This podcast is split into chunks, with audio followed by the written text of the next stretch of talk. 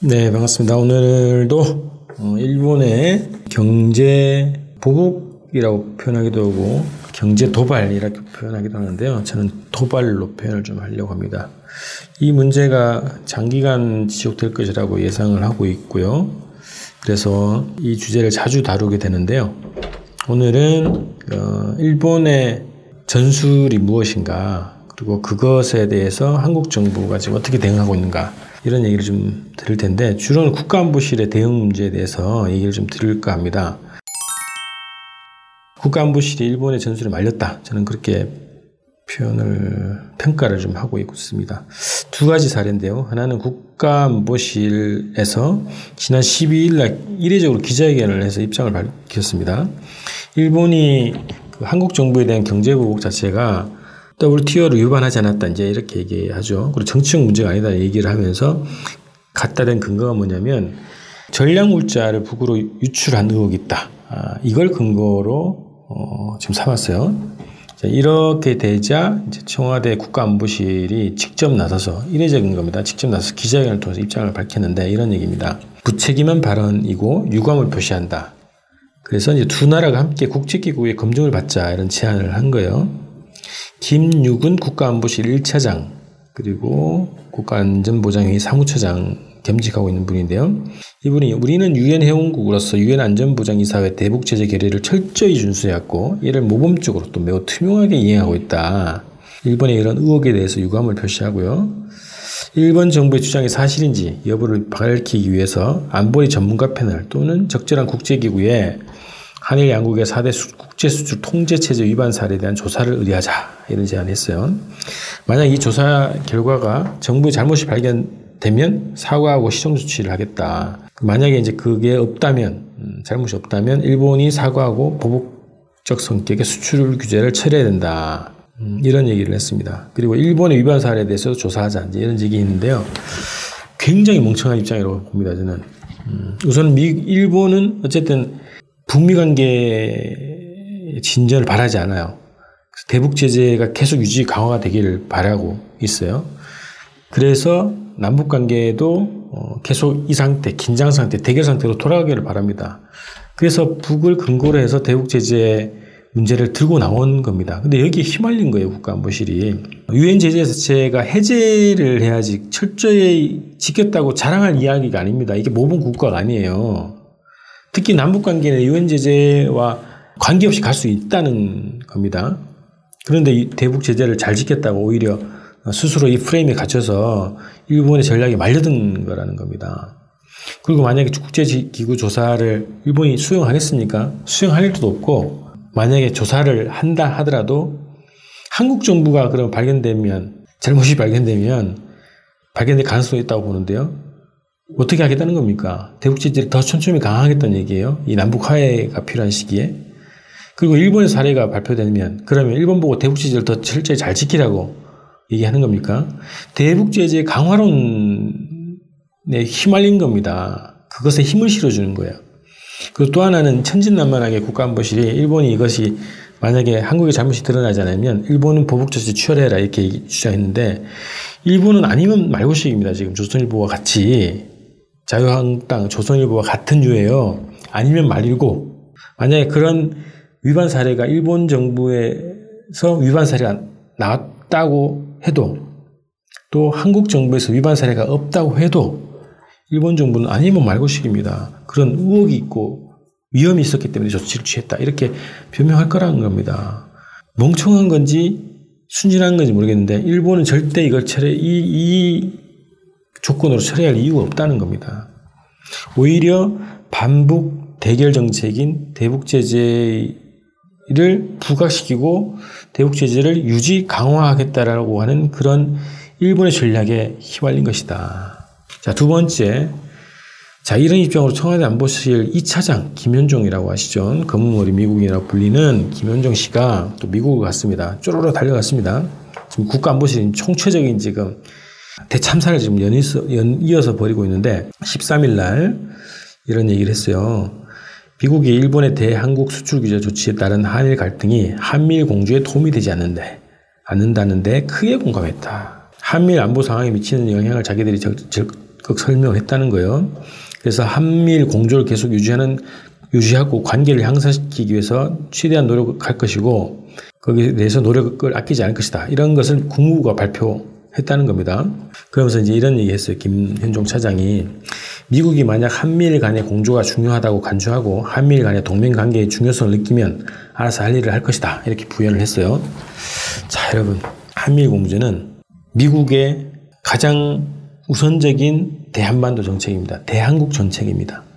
한미일 군사 공조를 통해서 대북 압박 정책을 쓰겠다고 하는 것이 미국의 어, 전략적인 목표 아닙니까? 그래서 계속 한일 한일 관계를 빨리 풀라고 일본의 사과가 없이도 빨리 풀라고 이런 얘기 하는, 하는 거 아닙니까? 일본 초계기가 위협 비용을 해도 그거에 대해서 사과 조치나 재발 방지 조치가 없어도 한일 관계를 풀라고 하는 것이 미국의 입장입니다. 그 요구를 나경원이가 미국에 갔다 와서 대변해 오고 있는 거죠. 한일 관계를 무조건 풀라. 지금 자유한국당도 마찬가지 아닙니까? 어떻게든 문재인 정부 잘못이고 빨리 외교 어, 특사를 파견해가지고 관계를 풀라 이런 거 아닙니까? 일본의 과거사 왜곡 그리고 배상 거부 그리고 일본의 군사 도발 어, 이런 거에 대해서 사과 없이도 한일 관계를 빨리 풀어라. 이것이 미국의 요구고 일본의 요구고 자한당의 요구고 조선일보의 요구입니다. 이 요구를 지금 김현종이라고 하는 이 문재인 정부의 국가안보실 2차장이 공개적으로 떠들고 있고 미국에 간청을 하러 간 겁니다. 그러면서 무슨 어? 큰일이나 한 듯이 지금 떠벌리고 있어요. 그리고 게다가 심각한 것은 한미일 동맹관계의 중요성을 미국이 느낀다면 조치를 취할 것을 이렇게 얘기했는데 한미일이 동맹관계입니까? 한미일이 동맹관계입니까? 은근슬쩍 이, 이 김현종이라는 사람은 한미일 관계가 동맹관계라고 지금 주장하고 있는 겁니다. 자, 동맹관계면 빨리 풀어야 된다는 주장하고 이어지는 거 아닙니까? 일본의 일방적인 조치, 과거사 부정, 음?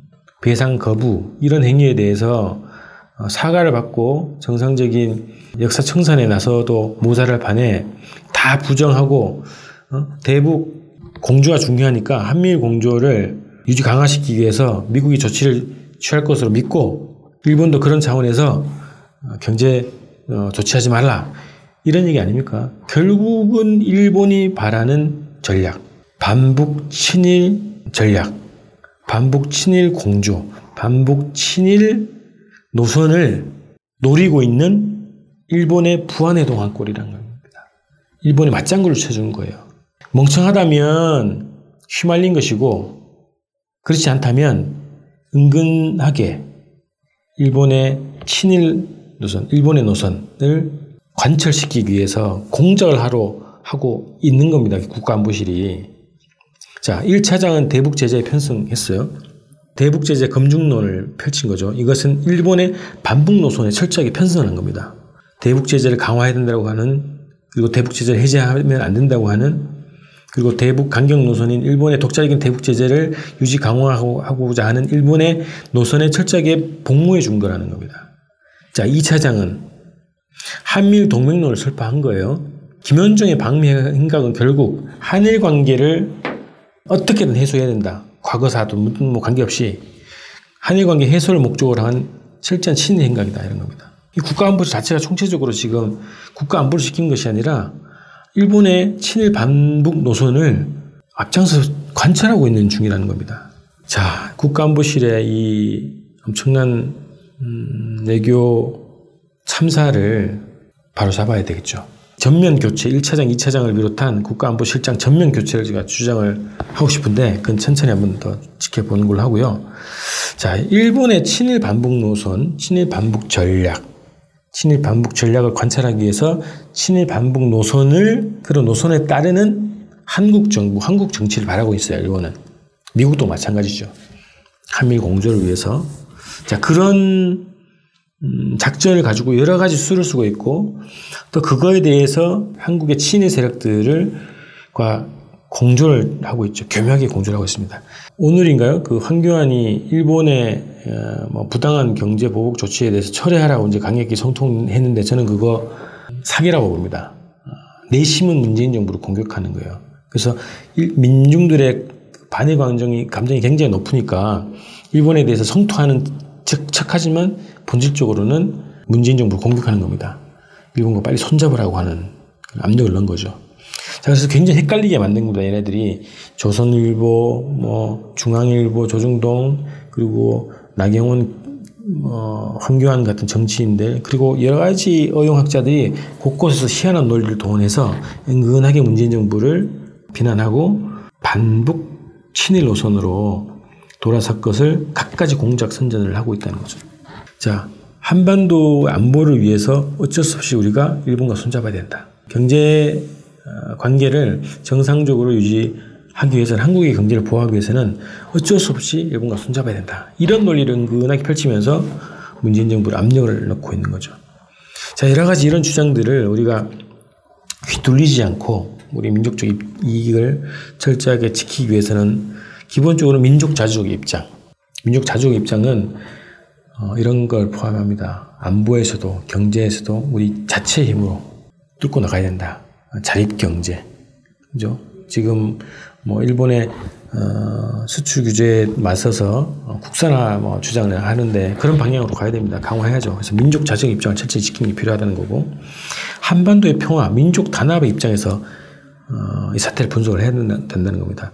일본이 한국의 약한 고리 그리고 어, 한국의 자신의 지지 세력들을 동원하는 방식은 반북입니다.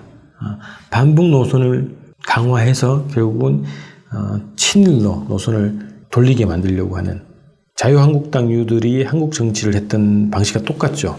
반북, 반공, 빨갱이 정북 노름으로 한국 정치를 주물러 왔던 거 아닙니까? 일본도 그 약한 고리를 알고 있어요. 그래서 반북이라고 하는 그 노선으로 한국을 뒤 흔들려고 한다는 거죠. 그래서 한반도 평화 민족 단합의 입장에서 이 사태를 분석을 하고 대처를 해야 된다 이런 겁니다.